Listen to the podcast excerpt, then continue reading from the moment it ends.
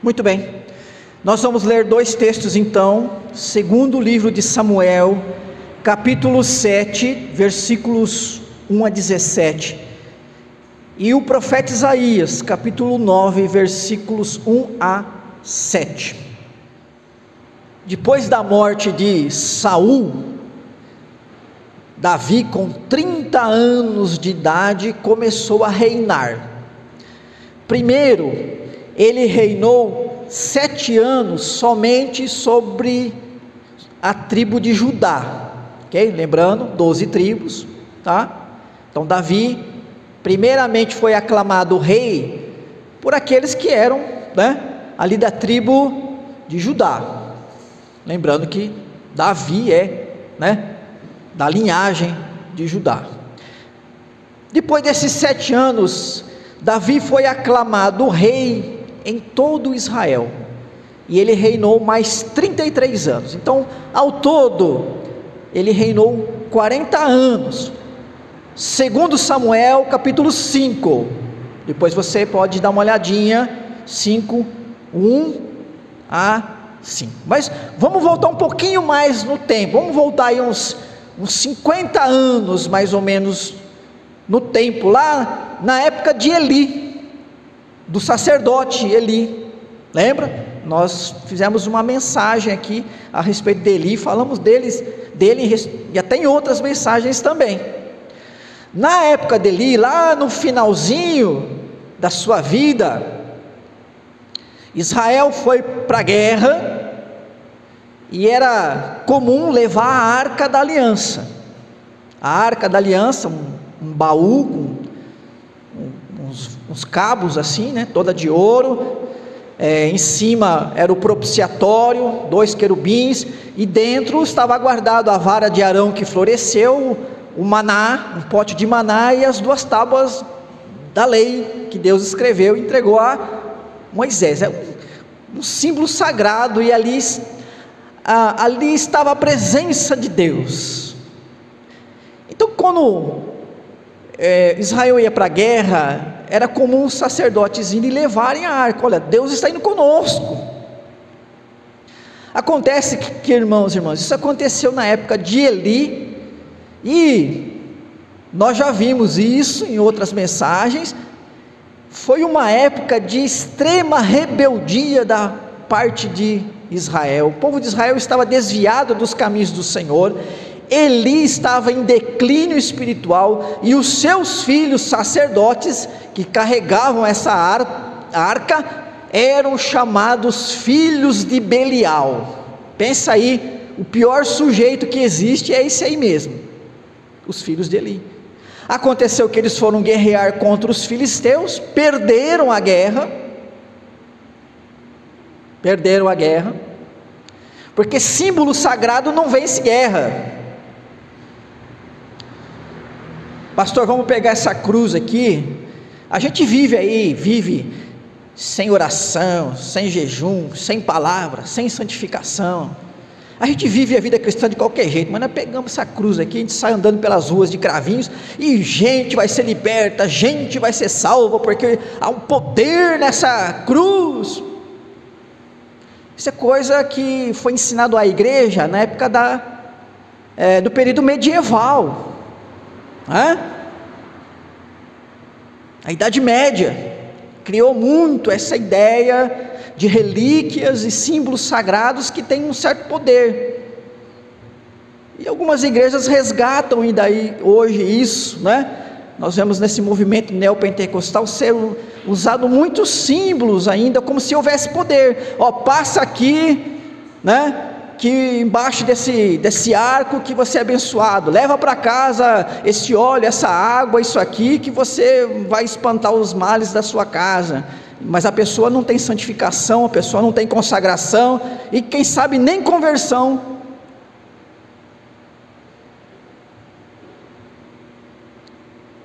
Como disse o salmista, o poder pertence a Deus, não está em nós, não está naquele lindo símbolo, a cruz, vazia. Não, não está nem aqui dentro, não está no templo. e nem em nós enquanto seres humanos, mas está na, em Cristo, e está na igreja invisível, porque é o corpo de Cristo. Levar a arca, um povo rebelde, sacerdotes, filhos de Belial, se prostituíam na porta do tabernáculo, da tenda, perderam a guerra. E os filisteus levaram a arca para sua terra. Acontece, depois você pode ver isso lá em primeiro livro de Samuel, capítulo 4. Acontece que caiu uma praga sobre os filisteus, porque aquilo é Deus, é, aquilo é, é, é, é representava a presença de Deus. Colocar a arca num templo de um Deus pagão. houve uma peste. Então, depois de sete meses, os filisteus resolveram devolver. E ela foi parar na casa de um israelita chamado Abinadab, de uma cidade chamada Kiriat Jearim, que não era longe de Jerusalém, bem perto de Jerusalém, 1 Samuel capítulo 7. Ok? Bom, vamos voltar aqui para Davi de novo. Davi, ungido rei. Davi reinando sobre todo Israel. Uma das suas primeiras providências, gente, vamos buscar a arca da aliança, vamos trazer essa arca para Jerusalém. Estou lembrado que na semana passada nós falamos sobre um homem é, cujo coração agrada a Deus, e uma das virtudes deste homem que agrada a Deus é a centralidade do culto. Para Davi, o culto era central. Davi cultuava a Deus todos os dias. A maioria dos salmos são de Davi. A história de Davi é a história de um homem louvando, adorando, cultuando a Deus mesmo no meio dos seus erros, das suas crises familiares, que você pode estudar aí o livro de Samuel, o segundo livro de Samuel, você vai ver, esse homem foi um homem que lutou, e como nós, acertou, errou, mas uma coisa Davi nunca deixou de fazer, ele nunca deixou de cultuar a Deus. Que é uma grande lição para nós, que na doença, no desemprego, nas crises, a gente pode chorar, pode ficar triste, pode sentir o que for, mas não pode deixar de cultuar a Deus. Sim, entendemos que o nosso coração tem que agradá-lo. Porque Deus não é culpado dos nossos problemas. Deus não é culpado dos nossos erros e pecados, das nossas más escolhas. Nós que somos.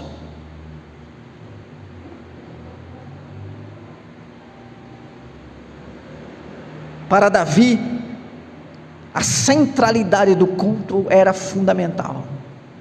E se ele estava em Jerusalém, se a capital do povo era Jerusalém, se é ali que estava o centro de todas as coisas, o centro político, o centro econômico, tinha que ser o centro religioso, a arca da aliança tinha que estar ali, as pessoas iam ali para falar com o rei, para falar com o governo, para tratar dos seus assuntos, ali as pessoas encontrariam Deus, porque Deus é o rei, é Ele que governa.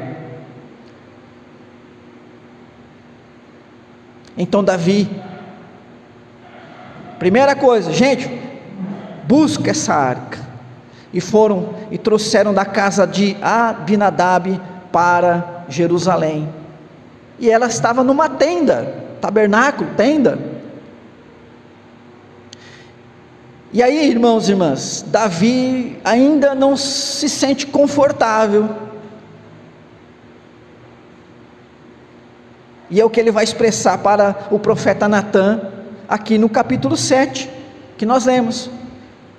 Sucedeu que, habitando o rei Davi em sua própria casa, Tendo-lhe o Senhor dado descanso de todos os seus inimigos em redor, disse o rei ao profeta Natã: Ora, olha, eu moro em casa de cedros, e a arca de Deus se acha numa tenda. Então Davi, morando numa casa, né, revestida de cedros, madeira de madeira nobre, né? Imagina hoje uma casa piso de, de mármore, né? É, aquelas casas que você vê nesses programas de televisão, né? Que o sujeito ganhou um milhão de reais para comprar, ele tem um milhão de reais para comprar uma casa, então ele compra aquela coisa maravilhosa. Tem lago, tem piscina, tem jardim, tem área, tem tudo que você imaginar, área de lazer, o quarto, né? Você tem que, você, você se cansa para sair do quarto para a cozinha, você tem que andar uns 300 metros mais ou menos. Pois é, Davi então, Natan, mas olha aqui Natan, olha, olha o meu conforto. Deus me deu vitória sobre os inimigos, estou aqui nessa casa confortável, e a arca lá numa tenda, feita de lona. Depois a gente vai ver, irmãos e irmãs, que Deus vai dizer: Davi, eu nunca pedi casa, isso não importa. Mas, irmãos e irmãs, eu quero que você perceba que o coração desse homem, se incomodando, porque ele entendia que o melhor tinha que ser feito, tinha que ser dado para Deus. Se ele tinha conforto, se ele tinha uma casa bonita, a casa de Deus não podia ser diferente. A obra de Deus, irmãos e irmãs, não pode ser secundária, como muitas vezes nós a tratamos. Não temos tempo, não temos dinheiro, não temos vontade, não temos ânimo, quase nada, só o que pouco nos sobra dos nossas 24 horas, dos nossos dias da semana, é que então, ah, eu acho que dá para fazer alguma coisinha aqui. Cadê a centralidade? A gente esquece que nós estamos nesse mundo cujo objetivo não é ficar rico, não é ser famoso, não é ter grandes conquistas pessoais. Nós estamos nesse mundo, irmãos e irmãs, peregrinando.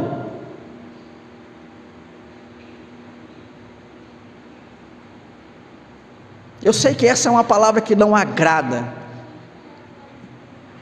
E isso explica porque que nós não estamos com 300, 500, mil pessoas aqui, porque as pessoas estão procurando mensagens que agradem, né? Mas essa é a verdade, e é isso que nós olhamos para Davi, porque nós percebemos pela história de Davi que se ele perdesse tudo e fosse morar embaixo de uma árvore, mas tivesse a oportunidade de cultuar e, e adorar a Deus, ele seria um homem feliz. Um homem que não buscou ser rei, não buscou poder quando foi rei, não buscou fama quando foi rei, e que foi capaz de, mesmo sendo rei, admitir os seus erros, se humilhar, se quebrantar e chorar na presença das pessoas.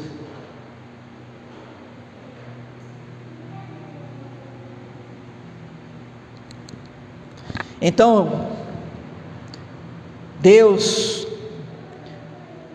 começa a conversar com Natan e falar: fala isso para Davi, né?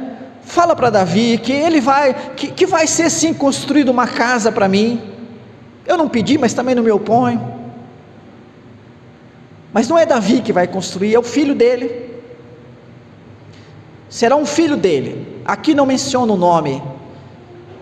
Depois você continua lendo, né? primeiro livro dos reis, então Salomão, né? Salomão é quem vai construir o templo. E começou tão bem Salomão, né?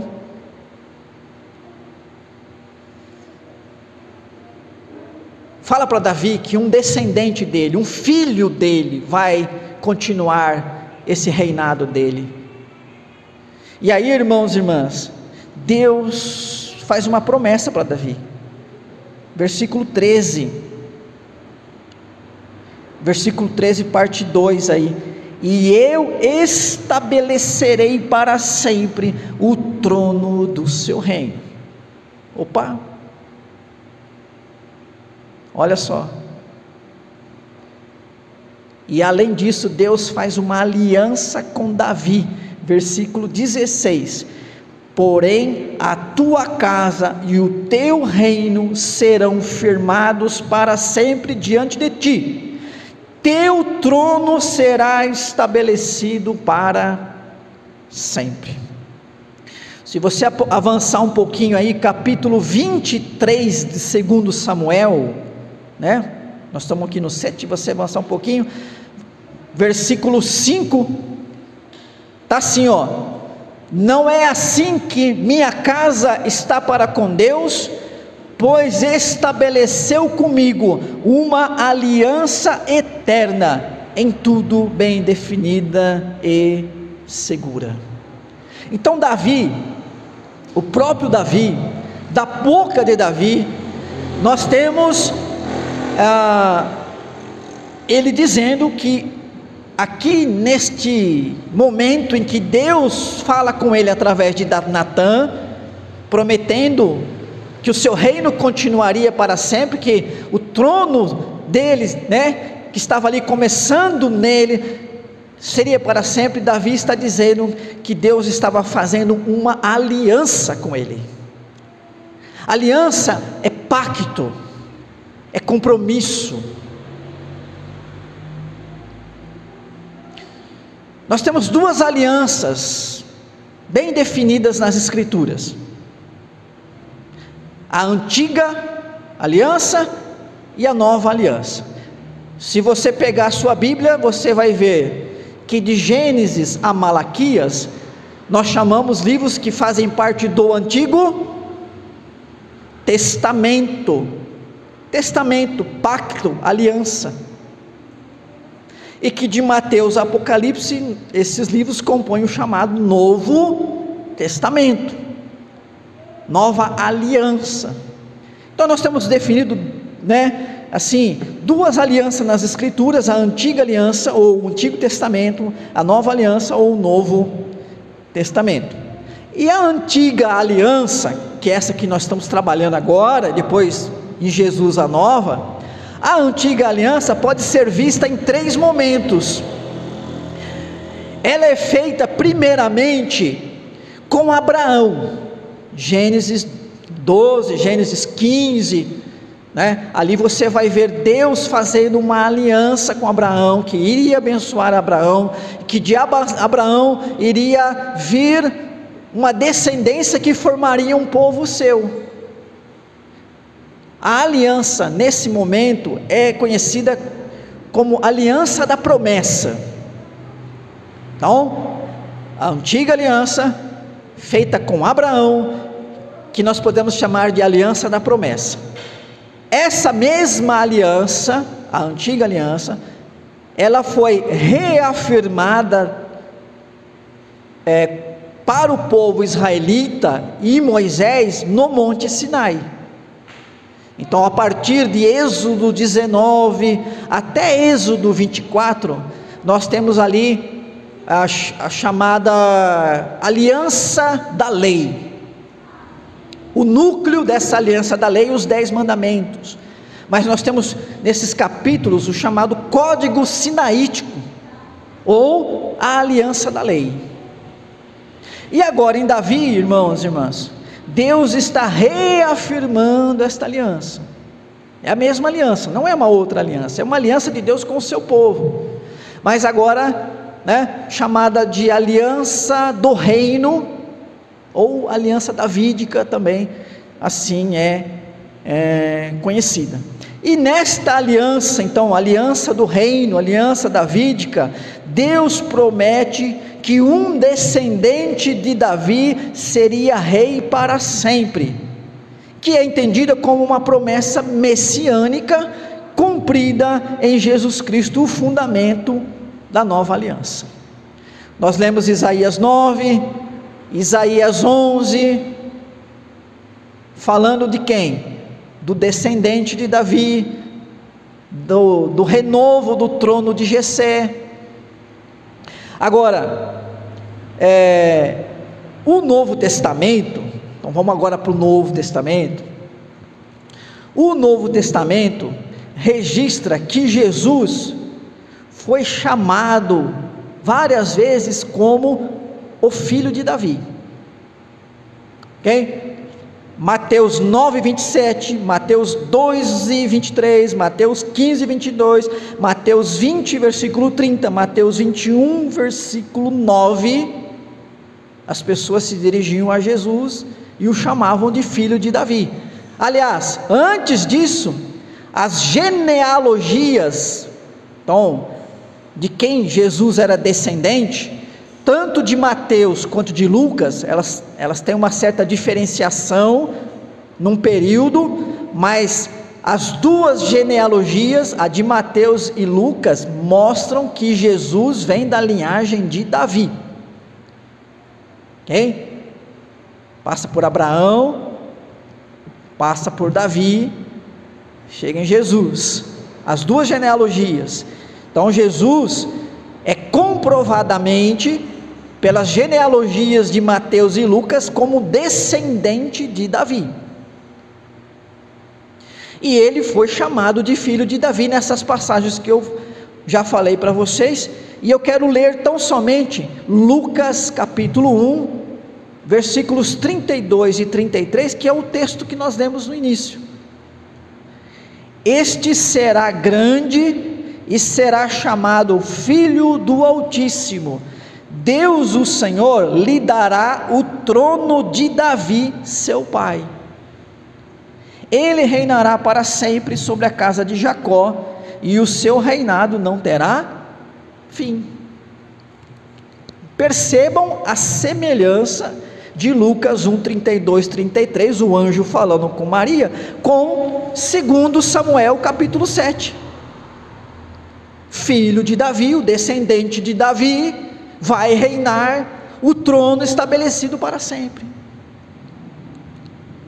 A diferença é que os descendentes de Davi, né, descendentes da sua linhagem carnal, como Salomão, e depois Roboão e assim por diante, eles foram homens finitos, homens como nós, reinaram um tempo, morreram, foram sucedidos por outros reis, até o momento que Jerusalém foi destruída em 515, se não me falha a memória, com a invasão do, do, do exército é, babilônico, comandado pelo lá o tirano, né, o imperador Nabucodonosor.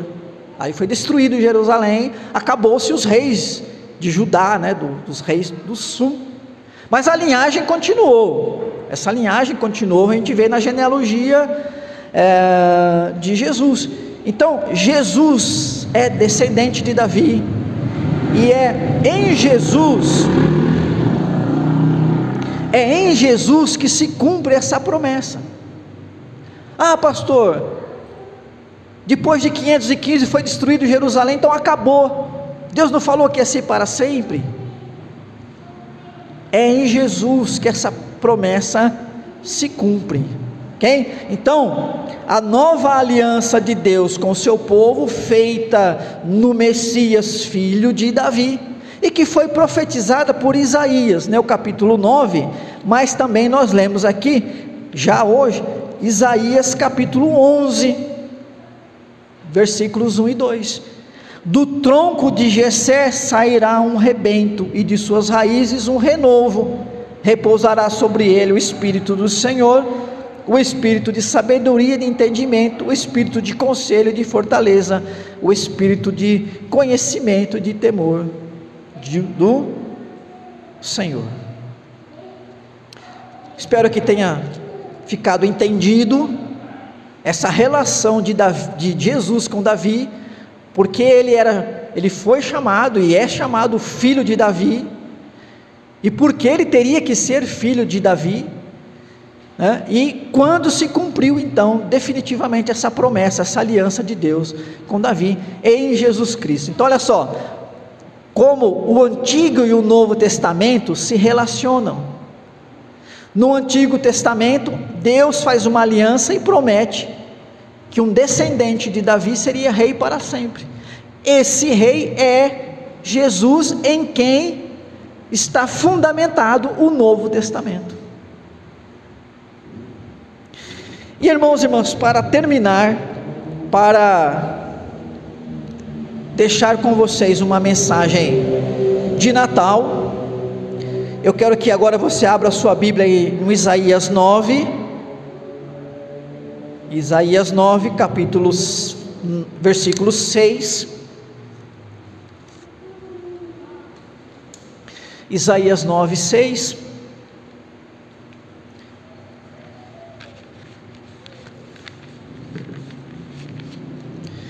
Que fala as boas novas, boas novas do nascimento do filho de Davi. Então diz assim: porque, vamos ler juntos? Porque um menino nos nasceu um filho se nos deu, o governo está sobre os seus ombros, e o seu nome será maravilhoso conselheiro, Deus forte, Pai da eternidade, príncipe da paz. O profeta Isaías, então, profetizando a respeito do nascimento de um menino descendente de Davi, e as boas novas desse menino, primeiro, diz que um menino nasceu, um filho se deu. Por que boa nova isso, pastor? O menino nasceu, está falando da condição humana de Jesus. Hoje no culto, primeira coisa que trouxemos, né? O nascimento de Jesus de uma mulher que era virgem, que nunca tinha tido qualquer intimidade com homem algum, mas que engravidou do Espírito Santo. Mas Jesus nasceu e recebeu a natureza humana da sua mãe Maria. Então Jesus é plenamente homem, ele é humano. Mas nesse mesmo texto lá do anjo anunciando para Maria o nascimento, fala que ele seria conhecido né, como filho de Deus Altíssimo. Ele é filho de Deus. Porque ele não nasceu de uma relação puramente humana de José e Maria ou de um homem com uma mulher, como nós. Jesus nasceu porque ele era Deus, né, ele estava na condição de Deus e se encarnou naquele momento em Maria e foi gerado como uma criança, todo aquele processo humano de crescimento, desenvolvimento, quando ele começa o seu ministério, então, para trazer o Evangelho até nós. Então, essa notícia do Natal é a, é a notícia do homem Deus. Por que, que isso é uma boa notícia, pastor? Porque somente assim poderia haver um Salvador. Somente assim. Porque na condição humana, mas na condição da perfeição divina, Jesus entregou a sua vida no nosso lugar. E só Ele então poderia fazer porque o seu sangue derramado é o sangue puro, capaz de purificar todos os pecados. Então o menino nos nasceu, um filho se nos deu, essa primeira boa nova do nascimento do filho de Davi. A segunda boa nova é do nascimento e governo de um rei, que diz lá o versículo 6: o governo está sobre os seus ombros, né? Quando fala sobre os seus ombros, possivelmente está se referindo ao manto real. Já viu, né? Nos filmes, o rei usa aquele, aquele manto. A, a vestimenta do rei sempre é diferente dos outros. Se você prestar atenção, por mais que seja um rei pobre, que governa um povo pobre, a vestimenta dele é melhor. Mas isso é simbólico. É simbólico. Denota a autoridade, não o conforto. Não o conforto, mas a autoridade, a importância. As pessoas fazem, faziam questão que o seu rei vestisse um traje majestoso porque isso significava o quanto ele representava em importância, em autoridade. Então o governo está sobre os seus ombros, o manto real. Ele é rei. Ele nasceu numa manjedoura, menininho pobre, família pobre, desconhecida. Mas rei, ele é rei, continua sendo rei. Rei sobre toda a terra. Jesus é rei, ele governa. E essa é a boa nova, queridos irmãos e irmãs.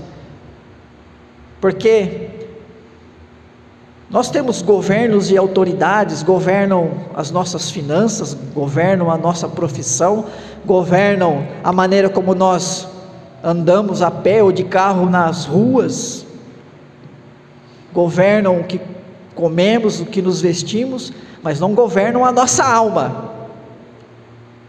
Porque não há homem neste mundo que possa ter autoridade sobre a alma de uma pessoa.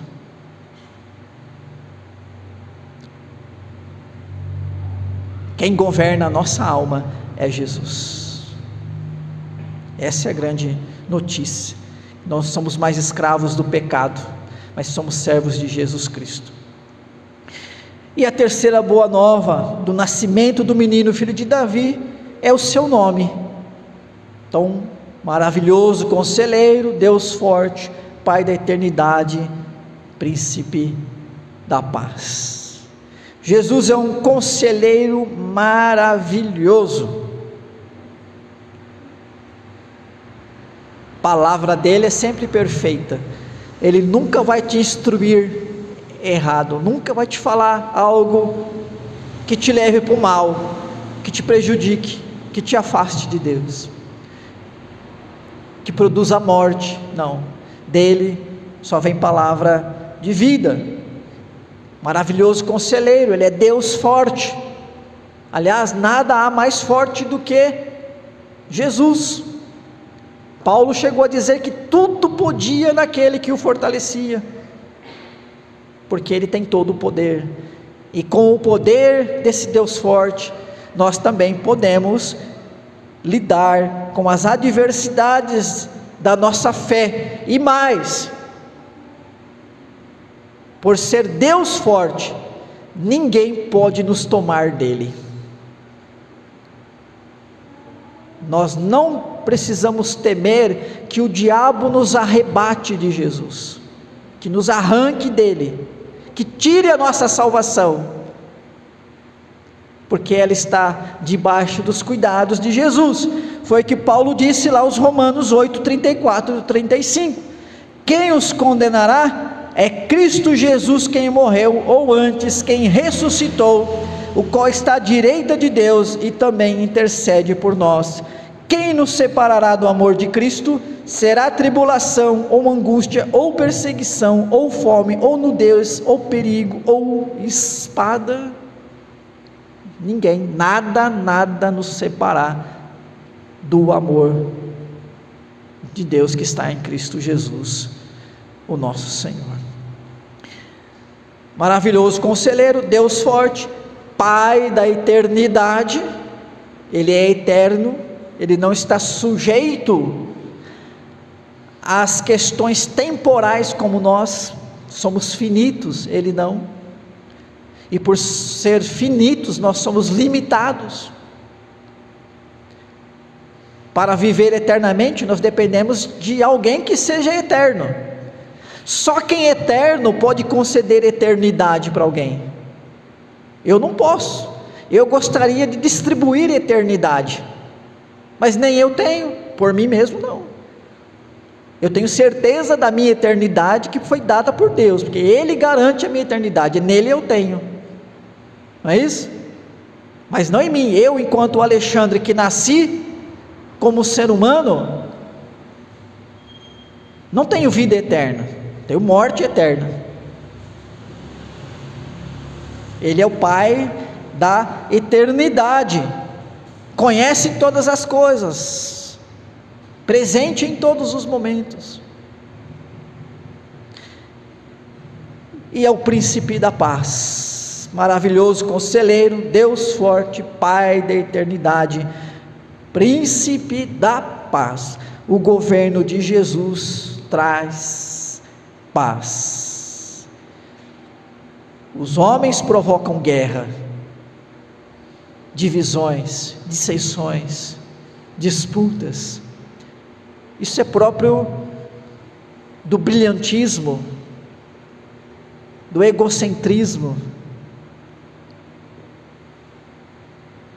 que existe nas pessoas. O governo de Deus traz paz, claro, paz que é sentida e vivida por quem está debaixo do seu governo. Por que falta tanta paz no nosso mundo? Porque é um mundo que não está debaixo do governo de Deus. E talvez, irmãos, irmãs, vou nem falar talvez, posso dizer com certeza. Eis aqui a principal razão para que em 2021 a gente busque pessoas que estão fora desse grupo, desse, desta comunidade, Busque pessoas que estão fora do corpo de Cristo. Sabe por quê? Não é porque elas estão sem religião, que possivelmente elas até têm, elas até têm. É porque só quem está inserido no corpo de Cristo pode viver em paz.